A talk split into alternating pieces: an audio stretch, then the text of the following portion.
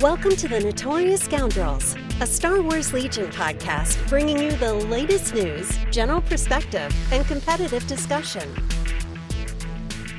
Hello and welcome back to the Notorious Scoundrels podcast. Kyle is out once more. And so Jay decided to go even more international. Oh, last time we were international too, weren't we, Lucas? We had you in Germany. Well, you told everyone to go and message Kyle not to come back so I could stay on, and apparently It they worked. did because Kyle Yeah. didn't come back for another week. yeah. And so we decided to keep this international flavor going, and we've booted out Canada and we've brought in the United Kingdom. We have Andy all the way from England. Well, we are ranked higher, so uh, Yep. it's good choice. Good choice. Yep, I I think so too. Yeah, I mean this is the competitive podcast. Might as well bring on somebody competitive. Yep, you got to bring in the best of the best, and Yeah. uh, Canada's in six. so you might as well bring in number four. Yep, that's right. That's right. Uh, so yeah, so uh, we're here. We're gonna we're gonna go. We're gonna talk about a bunch of different stuff today, but we're gonna talk about the Ewoks releases. They're actually up for pre-order, and I called it. It's a July release. Um, so we have those for pre-order on our website. We're gonna get into depth on that. We're going to talk about international affairs today. Uh, and no, I don't mean the coronation. We're actually going to uh, talk about the international meta and uh, what Legion looks like abroad. And then uh, our own Lucas here wrote a pretty interesting article that, Lucas, I have to say, was super annoying only from the sheer fact is I generally don't pay attention to the articles you guys write, except for this one got so many comments and it just kept like dinging and dinging and dinging. And like, I was like, what are the this person commented on your post? I'm like, what post? and it was it was your article. So it got a lot of lot of comments. So that's good. Um, yeah, and so I think we're gonna cover all of that today. But uh before we start, uh Andy, why don't you tell the folks at home about not only do you write for our blog, but there's something else that you do.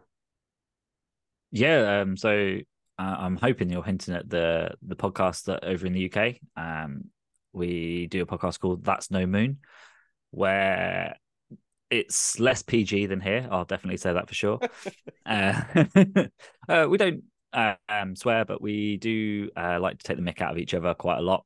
Um, especially with uh, the other co-host Cockles, um, who is our less competitive, or we thought he was less competitive since he managed to come fourth at the, uh, a two-day event this weekend. So he's definitely better than we thought he was. Uh, and He's number one in my heart. Ah. Cockles is number one in my heart. um, myself, Cockles, and Ollie Dyer um, are. We we try to speak about the UK and European meta. We've obviously had Lucas on in the past. Um, we've had people from Poland, Germany. Um, we've had quite a, a bit of a mix, and we we try and keep it European. You haven't had me on. we had we have No, you haven't. You definitely Oh, haven't. no, I would remember if I was We- on your nope. podcast. We didn't have you. We had Evan Paul. That's it. yeah. Well- All you. Americans look the same, Yeah. right? oh well, uh, that's an official invite for you, Lucas. We can, you can come on now. what you meant to say was you had the real doctor on Yeah. your podcast. yeah, that's uh, that's an embarrassing there, isn't it? Uh, Um, so yeah, we uh, that's that's funny.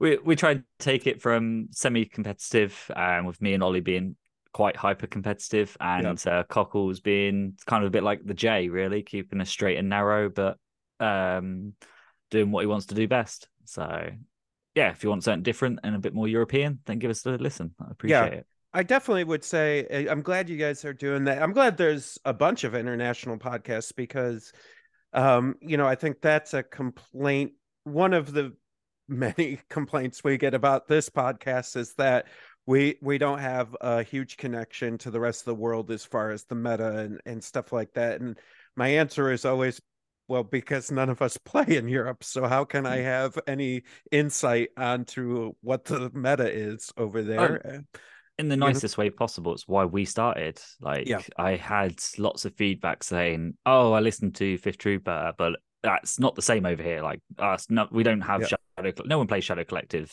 Like they might be strong, but no one plays them.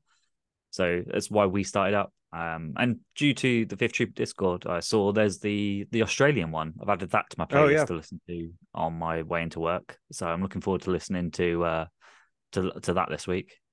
Yeah, yeah. Uh, that Discord is available to Patreon members, and we actually had a podcast, After Dark podcast, that Andy and Lucas join have been joining me on for several weeks, uh, where we talk about sometimes Legion, but uh, sometimes we also get into an hour's worth of AI and Jay trying to make himself immortal through AI, and Lucas explaining the the inner workings of how AI actually functions. So uh, that was our last podcast. I think we talked about uh, traveling abroad and the big differences, uh, and then Halloween, and I don't know. We got into a bunch of stuff, but that's after dark. Yeah. that's, that's not this podcast. So, um, but yeah, so so please go go have a listen to uh, Andy's podcast. They do a great job, and uh, if you want to know what the European flavor of Legion is, that's probably your best bet.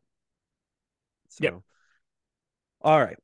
Well, let's talk about Ewoks, the best units to ever arrive to these shores ever. Um basically what we we've had some so last was it last week we talked about uh they spoiled The, The- new card we talked about. Yeah. Right, they spoiled the core card um on in the uh what was it, the world's regionals packages, right? Mhm. Um and then we finally got uh pre-orders for the ATST, the core units and the uh commander packs. Um and so we've got some more views of cards, I think specifically one card, right? Just the ATST Chewbacca. The card. ATST, I think, is the main new card. You can kind of, we already saw C3PO, and there's a Princess Leia command card that you can also Yeah. see. Yeah. A Yeah, Wicket Leia one. yeah with teamwork but we can't you can't really see what it doesn't mean anything so i guess we'll just go over the atst one uh so let's see what is it one how many points is that one that It's can't- 180, 190, I think, is what I'm seeing it's around. on the- 190. Let me see if I can find a more zoomed in photo of it. zoom I think most people have signed it on enhance. 190. Enhance, Yeah. Speaking of AI, I could just throw it into DALL-E and have it sharpen it for me. the the image AI. Yeah it looks like 190 i guess we put it into legion hq as 190 which is interesting I think that's about right. uh because the empire one is uh 155 Yeah, Yeah, but, but you Empire do have some to crit. special things, right? Right, right, right. Um, okay, yeah. So 190. Um, it actually is a interestingly enough, doesn't have any symbol, so it's a mercenary uh unit. Uh Like Shadow Collective, right? yeah. Uh, so that's interesting. If you want to have two, you would have to in a rebels list, you would have to have uh You can't has the little dot It's oh, Chewbacca. does it? Oh, right, right, right, right. Yep. That's right. That's It's right. also got the uh tree blight is the uh symbol for it as well. Oh, the mercenary, teardrop. The little teardrop thing. Yeah. The prison only- teardrop. Yeah. It's only for that battle force. Right. Oh, yeah, so right. it'd probably be like how Maul and the Mandos, right, were just in the battle Mhm. force. Yeah. Same thing. They had no logos, faction logos, but they had the was it Shadow affiliation Collective. logo. Yeah, that's the word affiliation. Yeah, it's um I, I don't know if this is a complaint, but just kind of an observation. Like with all these new like if you're a new player and you're not using you're not online or using the list building tools, I could see where this gets a little convoluted with all like, okay, well, it has this symbol and it doesn't have these two symbols where these two gray dots are. So that means, you know what I mean? It's just it's a little convoluted, but it's okay. I think they Uh, should have kept with like four blank symbols because it is weird that some have two and some have four. Yeah, So yeah, I I agree on that. Like I think they should have just four because there's four main factions. right. So yeah. Yeah. And, and just leave them blank, you know, like Mm. it, it seems like a lot of work for the graphic design. So as a gra- as someone who has done graphic design, uh it's that's a lot of work.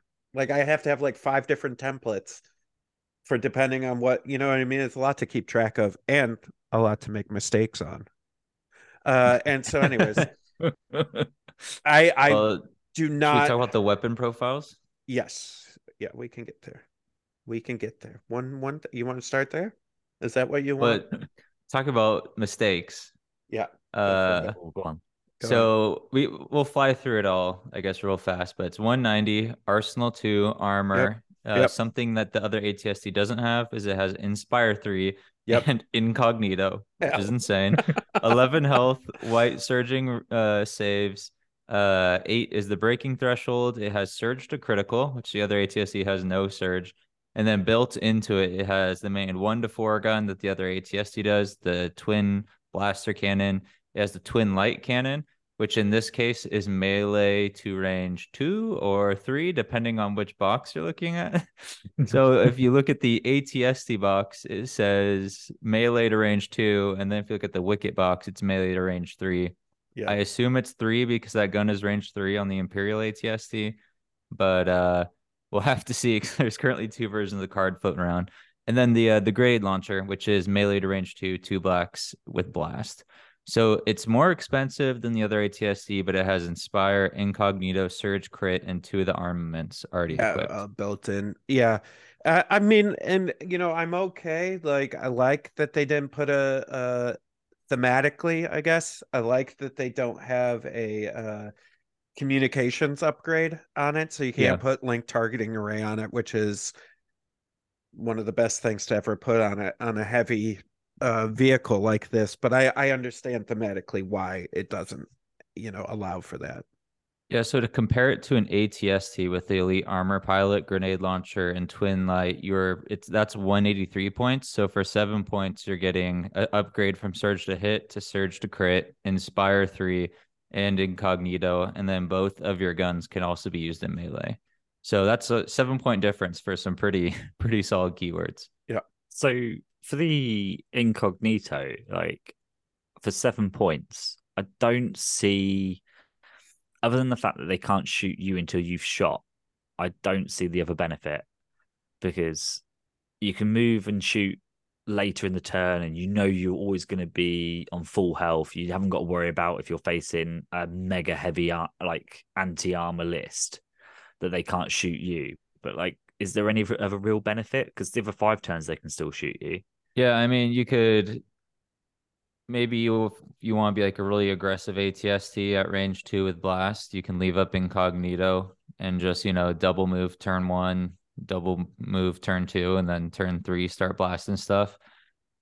You know, it's, I- it's a way to get the ATST up close without them Yeah. being able to do anything about it. But Well, you I- wanted to spend 190 points for that.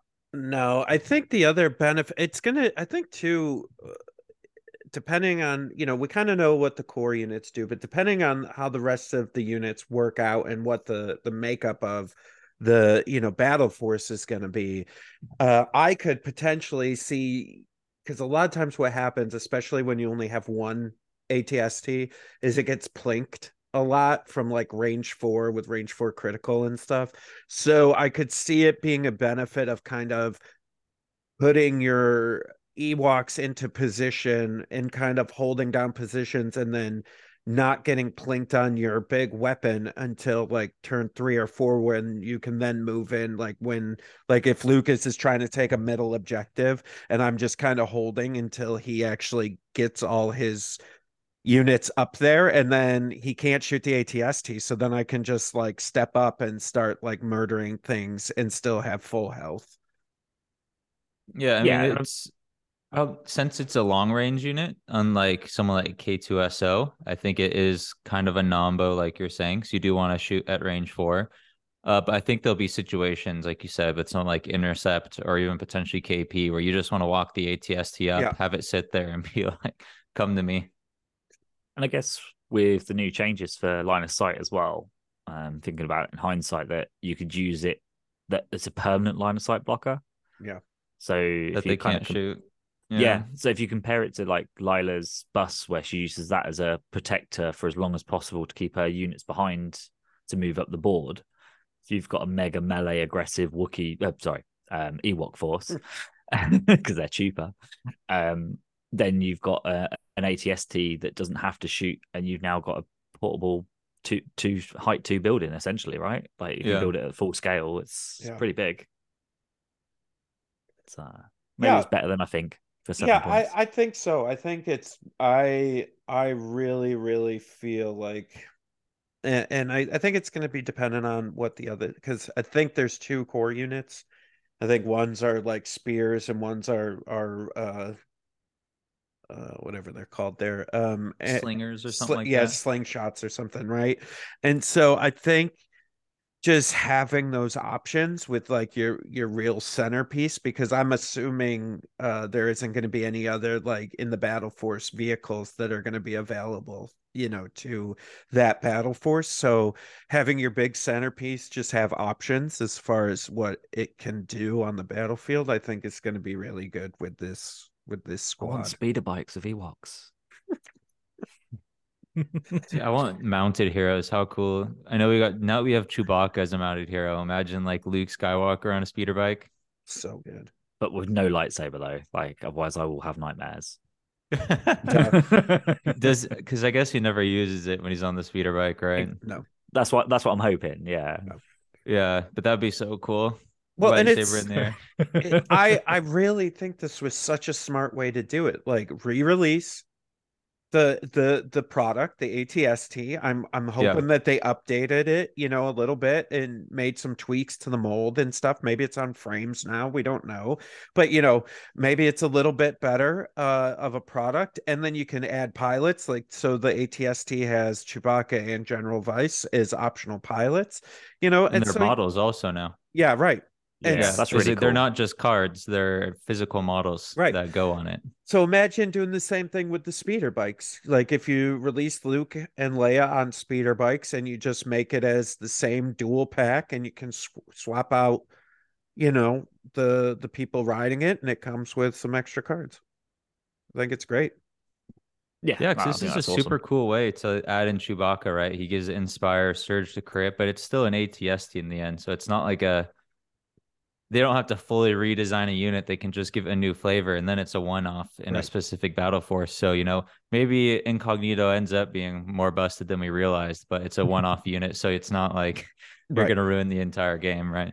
Well, and I think the the other really nice thing that I I'll give them credit for is they put they also put the Chewbacca ATST card in the commander box uh so Yep. that you don't if like me I have I mean I'm going to get this ATST as well but I already have 5 um you know I, He needs that sixth.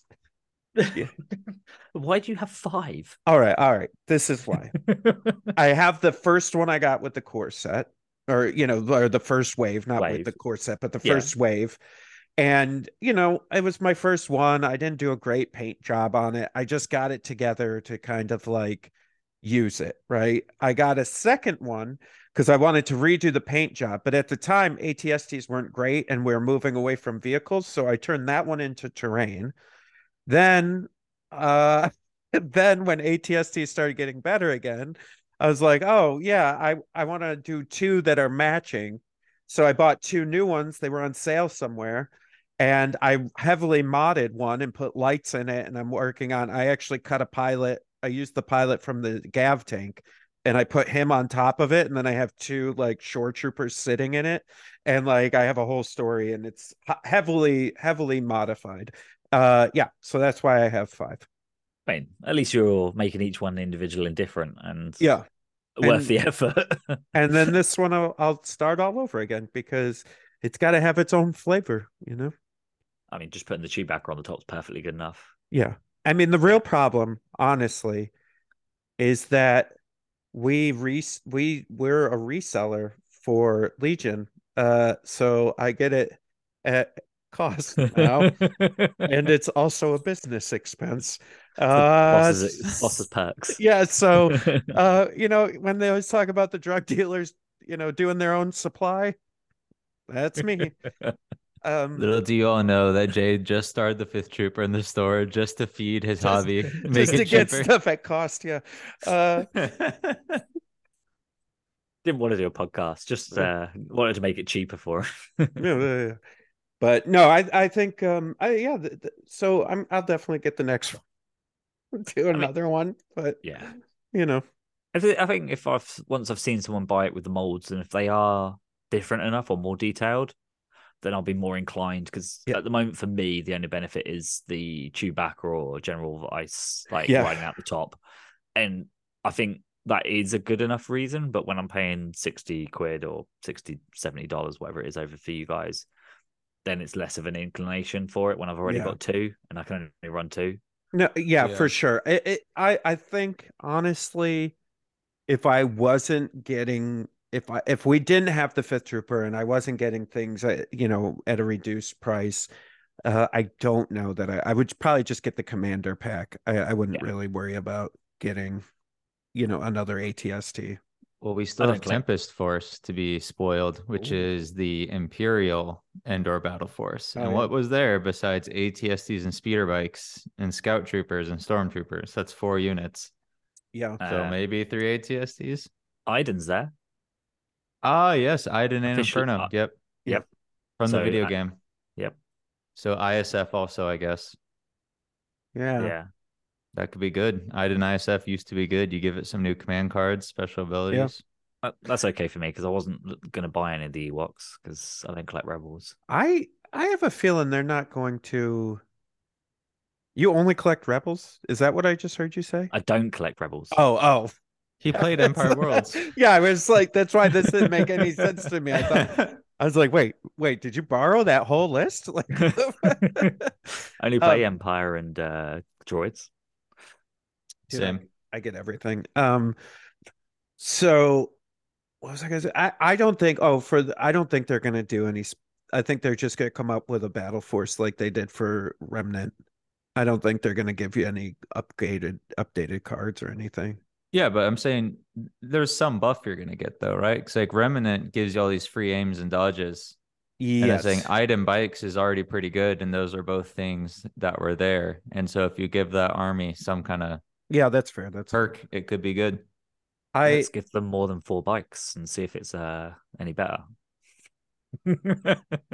I would Well, love that's what I'm saying. Yeah. Blizzard already has four bikes, but this is the bikes battle force, right? Like Yeah. So if let's give them anyone gets right. It made with no four sense for Blizzard Force, but it makes sense for this one. So do it again. yeah. Just Do I'm, four and four. I'll run four ISF and Yeah. four bikes. Just to remove all the core, make it all Alpha Strike. I honestly wonder if you did four bikes with no Vader in the list, it might be just it might be it's going to be good, but I don't think it's going to be unbeatable good like like Blizzard. I think you could still do four bikes. I think you can. So, uh, judging by what we've had over here in the UK, we've had um, going back to uh, London Grand Tournament last year. We had a player with twelve activation blizzards, so it was Veers, four bikes, two HRUs, and some snows. Yeah. He still made the top eight and got his world qualifier ticket. Um, unfortunately, he couldn't make it to Worlds, but I think you can still easily make a day two with a list like that. Yeah. because it's got the activations. You're not spending 200 points on a force user, and you're just Well, going and to if you spend. had an Iden attack strike, right? Like oh, that's oh, it- yeah. something looking that Tempest, yeah, combos really nicely. yeah. Yeah. I mean, it improves that alpha strike of four bikes hitting you. Yeah. what's worse? What's worse than four bikes? Having some ISF behind it. Yeah.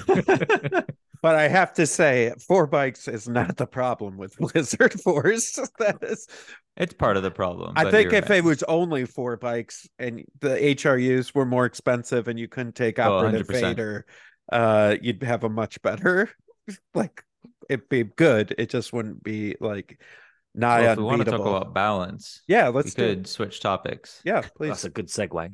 Look at me. Yeah, so as we're talking about what would fix Blizzard Force, uh, Yep. I wrote an article, uh, went out last Friday, where I did some stats and talked about the changes that I wanted to see.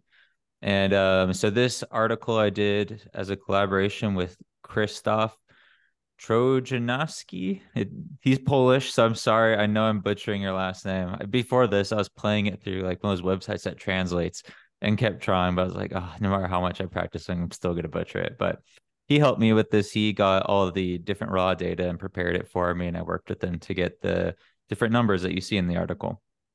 but the the goal of the article was just to kind of take my experiences that I had at Worlds and playing different games and support it all with some data and make some proposals about what we should change.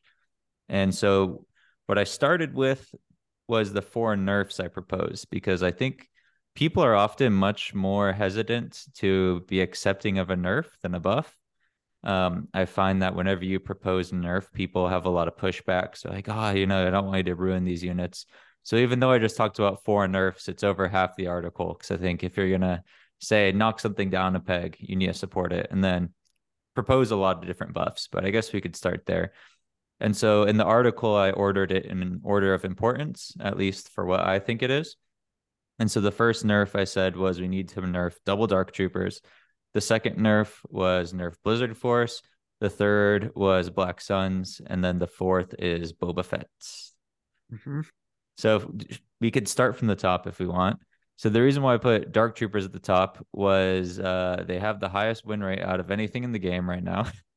and uh, that's even despite impact going up a ton. So this didn't make it in the article because I didn't get the numbers till later. But essentially, we kind of talked about this on the last Scoundrels. But uh, lists without impact were just getting completely destroyed by mm-hmm. Dark Troopers, and I actually have the numbers now. I went back and looked. So uh, armies that had zero to four impact in the army, Dark Troopers have a 75% win rate against them. yeah. That's with over 100 games. Armies with five to nine impact, Death Troopers or Dark Troopers have a 63% win rate against them. And armies that have 10 to 20 plus impact in them, Dark Troopers still have a 50% win rate against them.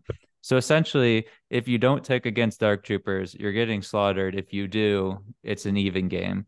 And that was kind of my point last week. But the overall win rate of Dark Troopers is uh 67% uh, with 200 games. And this is just our double Dark Troopers. And so I I don't know if that's really a hot take anymore to talk about, but at least from all of this and my own personal experiences, right? I brought Dark Troopers to a tournament, ended up winning my first time using them. Uh, he's yeah, they, again. Yeah, yeah, yeah. I just gotta mention it all I can since it'll never make it in the top eight article. nope. But um, yeah, so the two nerfs I proposed was removing defensive tech like Guardian and Force Barrier because I think that those armies are able to skew against even high impact. And then the second one was bump up all their heavies by five to 10 points because they're also just too efficient. Because, for example, in my army, it was double bounty, double dark troopers. And so it wasn't abusing any defensive tech but just by the fact of how cheap and efficient the dark troopers are, you could back them up with like a fully kitted boba, a fully kitted Bossk the whole nine yards. Can I play devil's advocate? Go for it. As as a uh, in, person who enjoys playing double dark troopers as well, with removing the defensive tech, is that not taking too much away? Because if you say if you are taking barrier then I'm also spending another 200 points. So therefore, there's nothing else back in the army. Because if I'm taking double dark troopers, that's already 400 points for my army. If I'm taking a force user to take barrier, that's another 200 points again. So that's 600 points gone. And then I'm pretty much taking three naked troops. Now, I know it, it's still a strong list, but uh, there is a barrier of entry of three quarters of my army um, going into that tech. Where with your list, obviously you've gone only half of it, and I think when you take an archetype of a certain thing, so double heavies, double like melee skew or something like that, you you tend to put fifty percent of your points into that skew. So is removing the ability that defensive tech affects them too much. I think the points one, I think you're spot on with, but I think removing the ability to use a protector or um, barrier or things like that is maybe too far as a devil's advocate. Yeah, I think my my main argument for is it for armies, especially that have low impact values, those additional things just remove more interaction. And so the thought is just making them more interactive. And I think kind of like you touched on, even with the two dark troopers and a force user, I think you just remove barrier. I not many people were running barrier except in Palpatine. That's where you're really abusing it all. But essentially, like, yeah, you're not gonna run barrier anymore in it, but I don't necessarily know if that was my my kind of thought with Guardian is I think if you're focusing guarding Dark Troopers, that wasn't even the best strategy. I think it's just a very unfun strategy. Hmm. So I would rather just remove it because there's a lot of new players who right they come in and they pump all this firepower and they're fully armored. They got Guardian Protector. And I think it's just kind of a feels bad when you can't even touch them. And so that was kind of my thinking with that. If they have no cover, just knock away all the defensive tech. Is that also that person not adjusting to the meta? Uh, Since we are a competitive podcast, that the meta changes and flows, that you need to adjust your list to reflect that. As you said there, you need to be bringing what was it? What was the second bra- bracket to bring it down Uh, 10, 20 You need, yeah, 10 or more impact. which I would.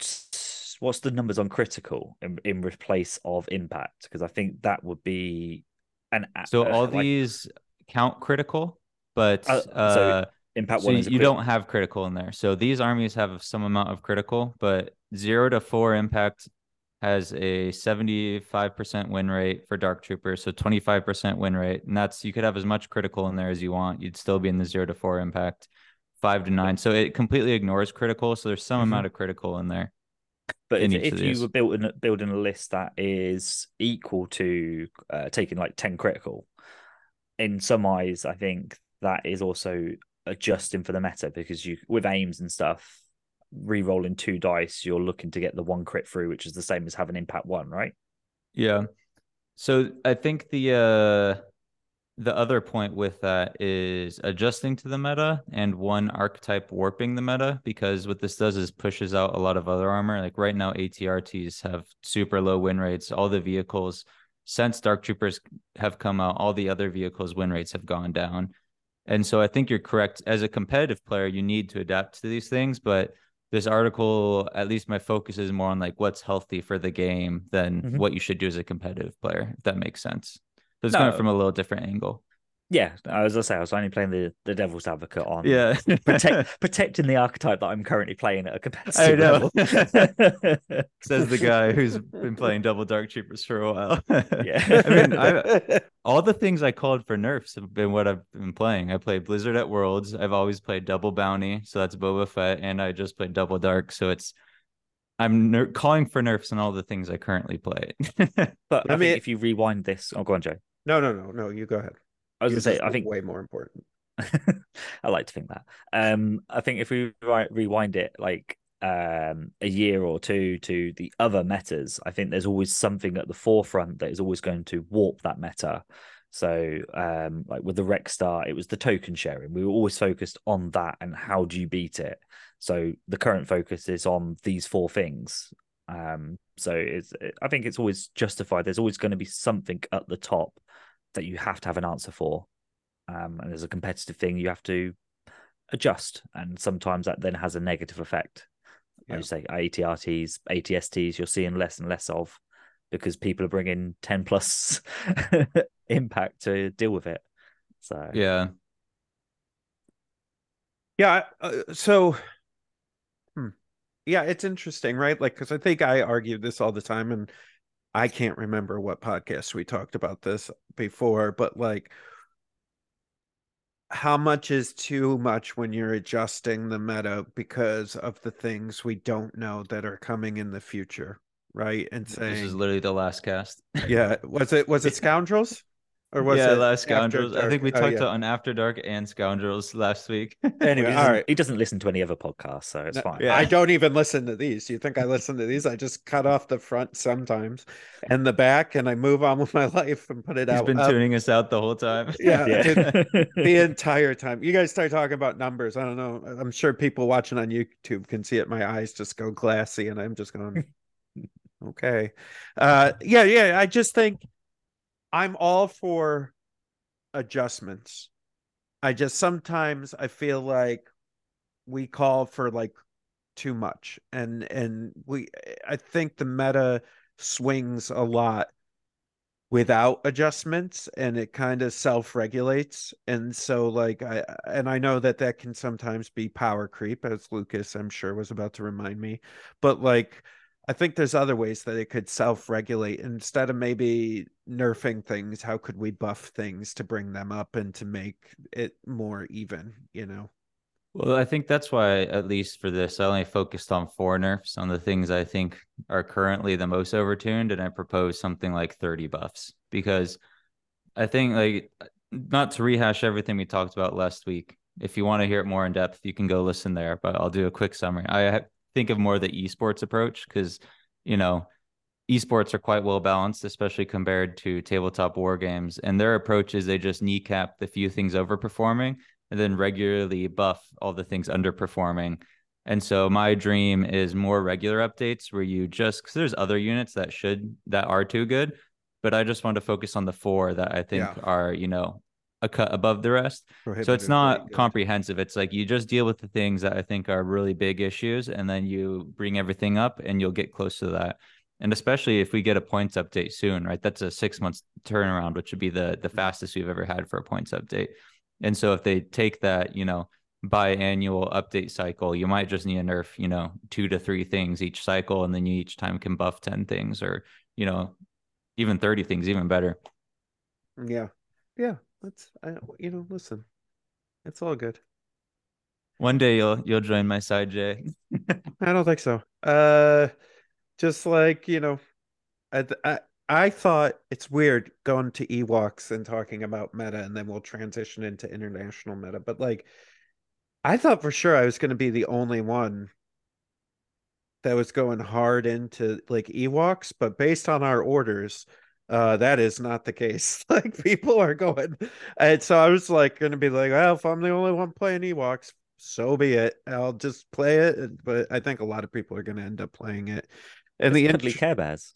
Yeah, I mean the interesting thing too is we have no idea what they're capable of, right? Like I'm because we don't have the full picture yet, but like it's just I find it so interesting because things and we've talked about this on podcasts before like there's things out there or things to come out that a good chunk of the population can't read in between the matrix and see what that unit's truly capable of. And then you'll get somebody who comes along and just starts demolishing with something and you're like i didn't even know that was even good or a thing you know? And uh, so it's super interesting. Um and I, I just like keeping this conversation going you know about buffs and nerfs and how how to keep this game alive and keep it playable and you know yeah. I think it's needed uh to continue the longevity of the game. Because if the game can remain at like a good clip that everyone's enjoying and and and and you know in the competitive scene then it's just going to stay popular right? And that's the thing that always brings over like 40k players and and all these players from other mm-hmm. highly competitive games is yes this game's competitive but it's also easier to play more you know there's more opportunity to to play off meta lists and win uh you know the game's more well balanced, game. which leads yeah. to variety and then also the rules of the game while simple you know, a good example is chess. Chess has very simple rules, but really in depth strategy because it's elegantly done. And so I think Legion, you know, I'm not saying it's like chess, it's a lot more complicated than chess, but compared to 40K, it's a lot more simple. But yeah, yeah I think there's a lot more tactical depth as far as strategy in Legion. I read um, an article it's quite a while ago on a slight segue, but it's it's great relevance to balance. Is um, Super Smash Bros on the Nintendo, the original. So originally, like as a competitive like tournaments people would go to, like meetups and stuff, there was a, a clear S tier, A tier, B tier, etc. That game was released, I don't know, 20 years ago, whatever it was released on the Nintendo. Um, but what actually happened was because people played it regularly and they always played the same thing. After about 10 years after the game had been out, people then found the counters to the original S tiers, and it was all the B and uh, like the bit like the low D tiers. It was um the big fluff ball that swallows things, whatever it's called. Kirby. Kirby. That's it. Yeah, Kirby used to be originally when it first came out. Everyone ranked Kirby as like the lowest tier available. Like it was absolute trash. Now the game had received zero balances since the day of release because it was on old cartridges. They didn't do balances and balance changes. Yeah But then, as after people finally learned how to play and deal with what was around, Kirby then slowly like it shifted the meta without a balance, which is like a I was as an article to read. I have to find it because I know Lucas likes stats. Um, it's an interesting one to read that with no changes, the meta still shifted on a competitive scene after Mhm. years and years of repetitiveness. Um, not saying that will happen for Legion, but Right. it's good that it, the Yeah, meta shifts and changes. In different games too, like uh Magic. Kind of this is also has to what Jay was saying about sometimes people just see into the matrix and make Mhm. something that there's a list, I think it was called Lantern Control, um, in Magic in modern. And basically it like in Magic if you played, you fight each other with monsters and you're trying to kill each other. This arm like this uh deck figured out a way to just like look at the top deck of their opponent's uh, look at the top card of their deck, and the whole thing it would do is just check that. And if it was a bad card, like put it away. And if it was a card that wasn't didn't do anything, it would leave it there. And so like it didn't do anything. It started winning all these tournaments and got super popular until they had to like nerf this stuff. But all the cards for this have been around forever. But some guy just saw the matrix Yeah. and this strategy where you just look at the top card of your opponent's deck and you know block anything good they can do. Um, so those things can happen. Um, Yeah, yeah, that's there was uh, similar with Magic. God, I think it was standard we were playing, and just like all this crazy stuff was happening, and a buddy of mine like just was like, "Oh," and like made a land destruction deck, and then was like, "Well, you can't beat me if you can't play anything," and like his whole deck was just about like destroying the other player's land, and then just like waiting until they decked out, like basically like just oh, you know, and then they just couldn't. It was just crazy. Um, but yeah, so I I think. I think you need both. I think what Lucas is saying, you know, I think you need nerfs and buffs, but I think you also have to only pull a couple levers or one lever. You don't have to pull them all. And I I think that's a tricky balance for developers. Um, mhm. you know, so anyways. All right, let's uh let's wrap up here with international meta. So uh we'll start with Andy. So Andy, kind of what is in your like viewpoint, what's the approach to playing in in the UK and and like how do you guys work on meta? Um, I think we're still on Blizzard is still like something you have to consider and be able to deal with. Um, I think it doesn't matter where you are in the world. I think Blizzard is still the the undisputed. Um, but I think over here for us, it's more of playing what you know is the best thing. Um, and I think Lila's obviously a great representation. Dave, um, obviously again repeats that. Um, myself, where I, I did 50 reps with d- double dark troopers. Okay, yes, I'm playing something meta. But when you look at matchups, I think Lucas, you played against um, five RPSs over in Germany, and knowing how to deal with that matchup comes from repetition. Because um, there was a two day event this weekend that I, I couldn't attend in the UK, but um, a friend of mine uh, who went to Worlds, he took my list exactly upgrade for upgrade, everything. Didn't make a change. Just said your list is broken, Andy. I've played it a few times. It's amazing. I'm going to take it and table people. And I was like, go for it. And um, Jeff did take it, and he, he still did fairly well. Went four and two over the weekend, but the lists that he came up against, um, from the description that I've received in conversation, um, it sounds like it with repetition he could have handled it, but on paper, like at a straight face value, he maybe didn't know have the experience or knowledge on how to do with it. And I think that's always the most important thing when it comes to Legion, having the experience of what to do with your list. You could be playing, I don't know, the worst list ever, but if you've played Blizzard 20 times and you go, I've beaten them 12 out of these 20 times, you're on a positive win rate and you mm. know how to handle that scenario. Like, don't take hostage because you're rubbish at it, or all right, let's play hostage because I know how to deal with it and it's better than me playing bomb and run. They're the things that are most important with the meta and you having a list that can compete with it. I think you still always need to deal with the meta in a way or have an answer. but I think that's how a lot of the top tier players in Legion over here in the UK deal with Mhm. it. Um, I mean, I don't know what's for like for over in Germany and how what's their competitive approach apart from lots of reps.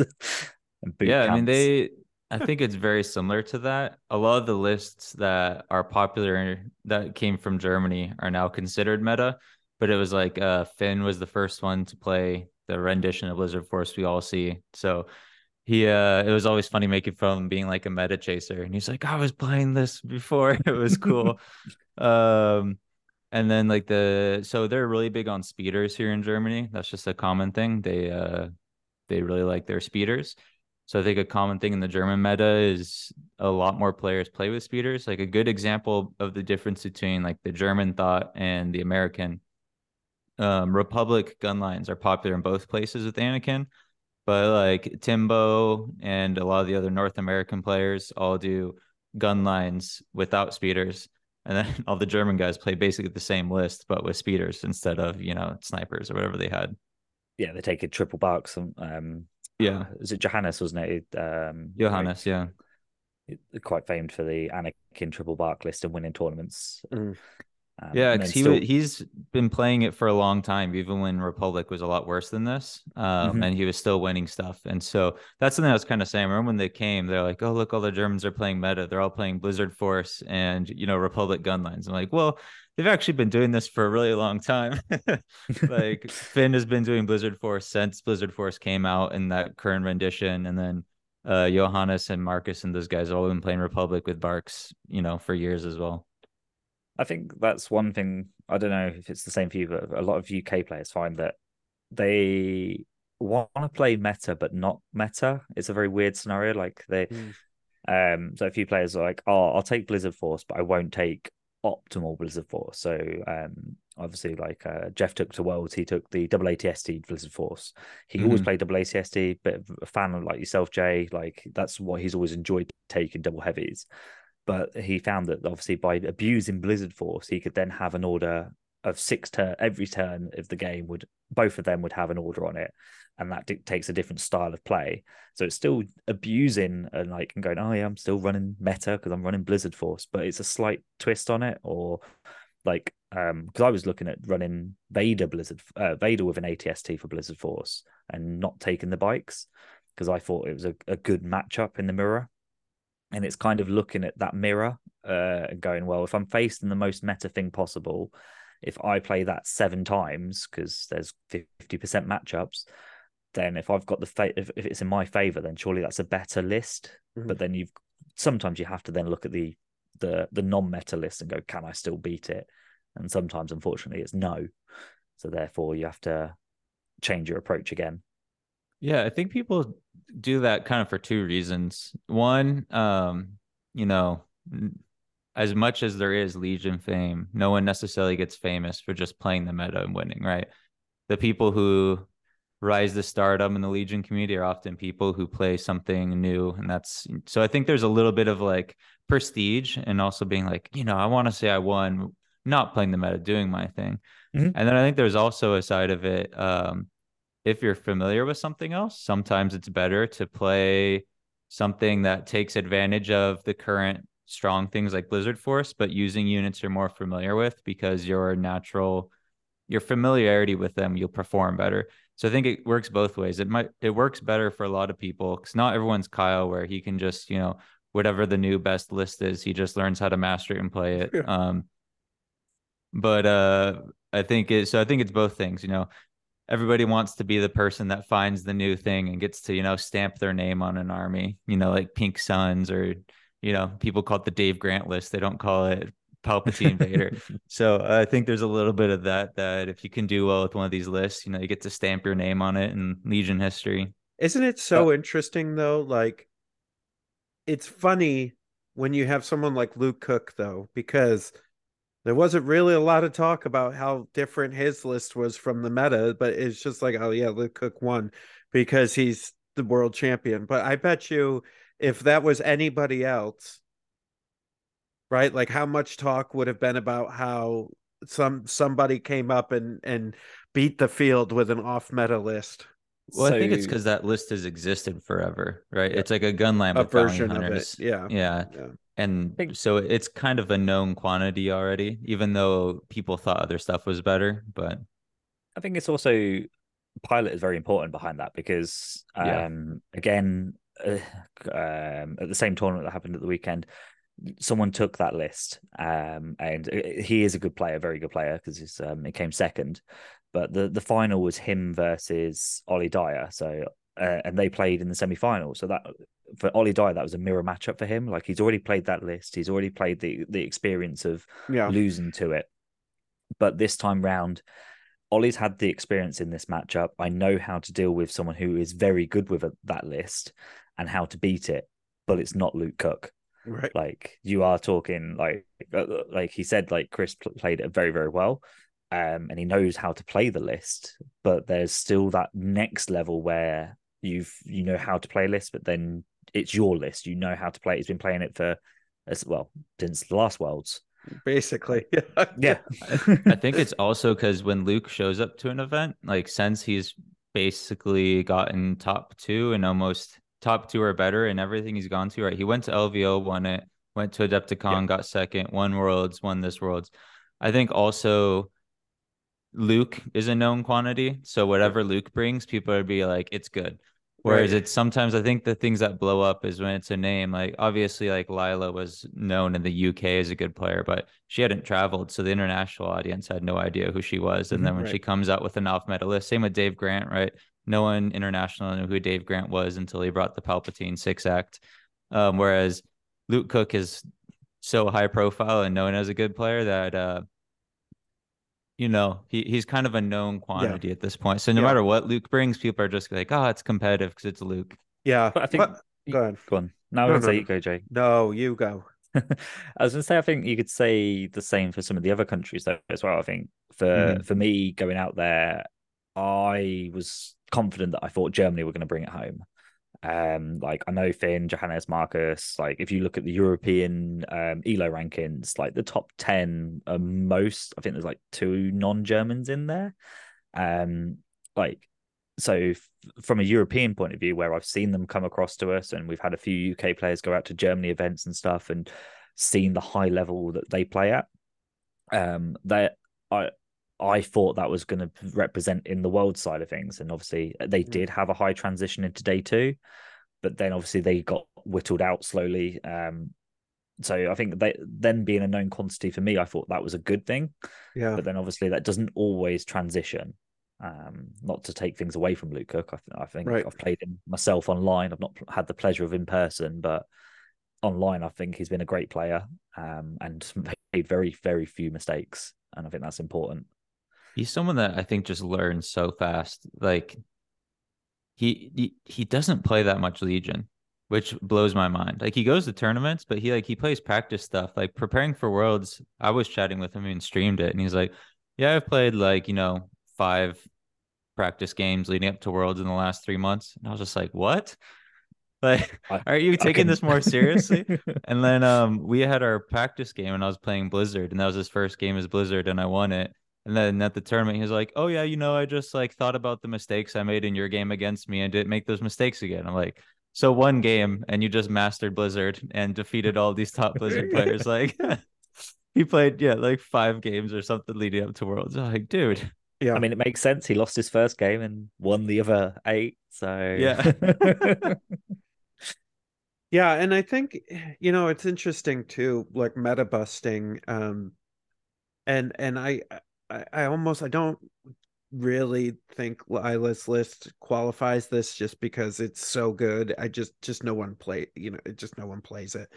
But I think there's opportunity out, and that's one of the the, the biggest things with double heavy lists, right? Is how often have you faced a double ATST list, right? Or like a like my variation of it, which is with also with two uh dewbacks and then three like naked uh um uh scout troopers, right? Like that you don't you don't see that very often, right? So there's all this weird stuff that you have that you can't really tech against and that you're going, I don't even know what to do with this and and you know and so there's something to be said about that like the surprise Mm. factor is definitely but it only works so many times and it's like okay so do i bring that to worlds you know like play it as discreetly as i possibly can like try not to play any of the top players like kyle or luke or anyone with it you know but just try to get reps in locally and then bring it to worlds and try to like just shock and awe people as i as i'm walking through stuff you know Well, I know, like you said, you don't think Lila's list is one of those, but I think in a way it is because she found a list that wasn't popular, but was undeniably really good. yeah And she's a great player. And so all those things together, that really helped her out. Like, uh, oh Kyle yeah talked about this, right? In his game, he got through super thrown off because he's used to playing Vader and he's a good Vader player. So Vader normally has no health or no wounds because he's hiding behind LOS blockers and he engages, you know, turn three or turn four.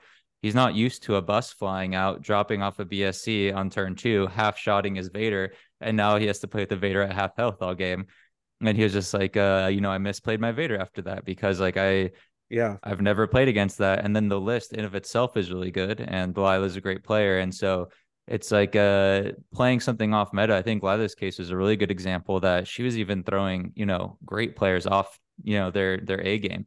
And that game, I think if it was played properly, would have been close. But since Lila's good, the list is good, and she threw Kyle off. Like she kind of stomped Kyle. Like we Yeah, all watched him yeah, yeah, get yeah. tabled. and i guess what i meant by excluding her specifically was because of all those things where i think you can be a great player and have a maybe suboptimal list but you're very good at it. And you can then do the same thing that she did but she she's a great player with a great list that no one knew right? And i'm saying like you could be a great player with a subpar list that no one's going to know because it's subpar and why would anybody put these random things together? And and go really far just because you're shock and awe and if you're perfect at your list But what about going the other way, where you've got the the most optimal list and a great player, and you do something that's not the normal thing? Um, because Lila did that against me. So we obviously scrummed loads and played loads of games and practiced against each other. And in all of our practice games, she just tried to be mega aggressive and win by doing what she knew best right and what that list does best. And apart from in our game, she did the complete opposite. She didn't make a single attack. Well, she made two, I think, across the whole game. Uh, that list is designed to table you, and Yeah. like you've got no units left to do the objective. Uh, where she just did the opposite. She would grab the objective and legged it. Um, and it, it threw me off because I expected her to do what is exactly what happened to Carl. Yeah. Like his, his expectation was, I'll, I'll be fine. Like I don't expect this, and I didn't expect Lila to just do the objective. right Um, so you can, I think you can also do the opposite. Like have Mhm. just throwing that curveball in there sometimes can be that defining factor Yeah. to get you the the victory. I think No, I think especially for top fair. players, kind of like you touched on, sometimes you throw in the curveball just because you know someone's good. And like, you Mm-hmm. know, in Kyle's case, I think it was the list he wasn't prepared for. But like in your case, like you said, just doing a, a play style that you're not expecting. because you're so drilled into, you know, this is how it's gonna play out. I have to play exactly like this to win. And then they just do something completely different. And I think sometimes for a really great player, you can just throw them off. I think we've probably played over 10 games to each other over the last three months with variations of each of our lifts. And I, I knew, and it started off exactly the same. I put myself exactly range free. And it like, spoilers for anyone who wants to play against this list, but the way to beat it is you put yourself at range free because with a single move, she can't shoot you. So therefore, she has no offensive output. Once you know that secret, the list isn't scary. But I mean, you need to have range free guns and beyond and have fire put. But as soon as that list gets close to you, it will rip you apart. So if you can mimic that, and I was I was putting myself, I started the whole game. I moved to range free, and I said it, de- declaring it and measuring it all out. Make my attack roll because I'm range free. It's all I need to do. And she she saw it coming. She's like, oh, right, it's going to be like this. Yeah, we've played this game ten plus times, and we've been at tournaments and like you know it's final table, me v her, and it's the same scenario over and over and over again. And then yeah, you just do that one thing that's different. And I'm like, Oh yeah, I need to go into the objective that you've already started on. You've pre-planned and done that thing that I didn't think about. So, Yeah. Yeah. yeah. Objectives are important as well as better. Objectives are important. Yeah, it's just like an MCP, right? Yep. I love MCP. Oh no, don't get him started on MCP. what have you done, Andy? What have you done? Let's talk. I'm, no, I'm just kidding. Sorry, that's wrong podcast. Yeah, it? I'll save that for after dark, everyone. Um, all right. Yeah, I think this was a good cast. I think it's time to wind it up. You guys, it's late for you guys, so I want to make sure I get you guys to bed here. Go to bed, kids. Uh, but anyways, yeah, thanks for thanks for joining us. It's real late for the boys, so I, I appreciate you guys being on. And uh, if you want to hear more of the three of us and our wise crackery, you can sign up for Patreon and uh, support the Fifth Trooper, and you can listen to a podcast about all kinds of insane stuff on After Dark. So, all right. Well, thank you. We are the Notorious Scoundrels. I'm Jay. I'm Lucas. And I'm AJ. Stay Um, fresh, cheese bags.